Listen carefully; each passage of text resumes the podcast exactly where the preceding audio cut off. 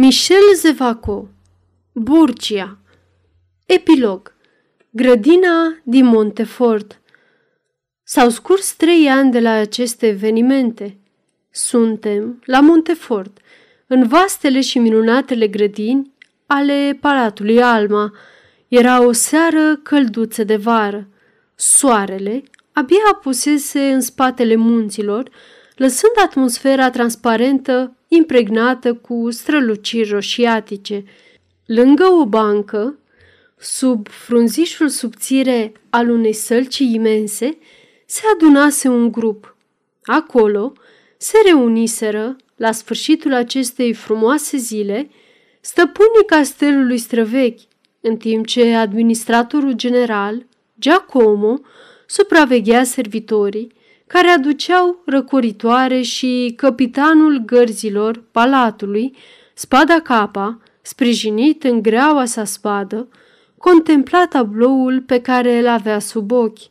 Pe bancă stăteau Primula și Rosita.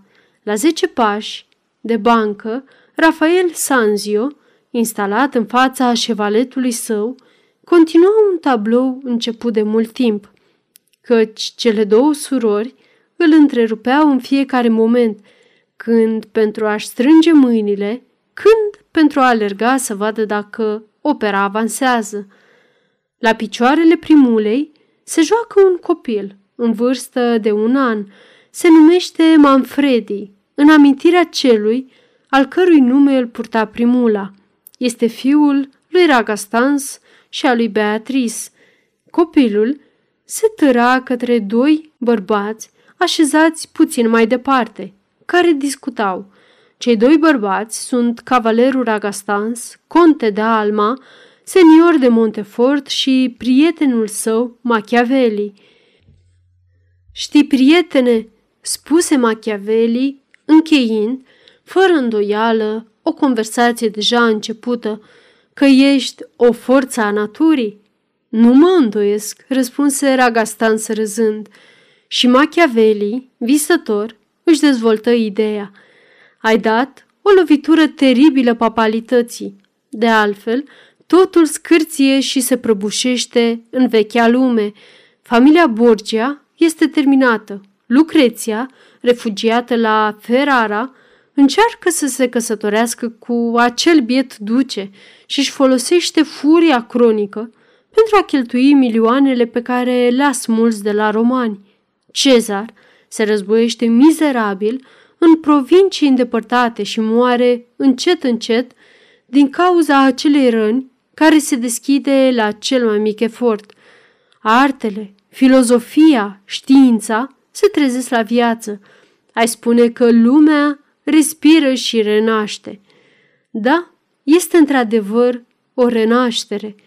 Ragastans încetase să asculte el zâmbea primulei și urmărea eforturile fiului său care se târa spre el. Da, continuă Machiavelli, este o eră de înnoire. În acel moment, tânărul Manfredi ajunse la tatăl său și se agăță de picioarele lui cu un strigă de victorie. Ragastans îl luă, ridică sus în brațe și murmură, renașterea, Machiavelli, ca și cum acest cuvânt ar fi rezultat bogatul și profundul său gând, zâmbi în fața minunatului tablou pe care îl avea în fața ochilor. Rosita și Beatrice, îmbrățișate, Rafael Sanzio a plecat cu pasiune asupra pânzei sale, Ragastans, ridicându-l în brațe pe fiul său, într-un gest glorios și cu multă gravitate, repetă renașterea. Sfârșit!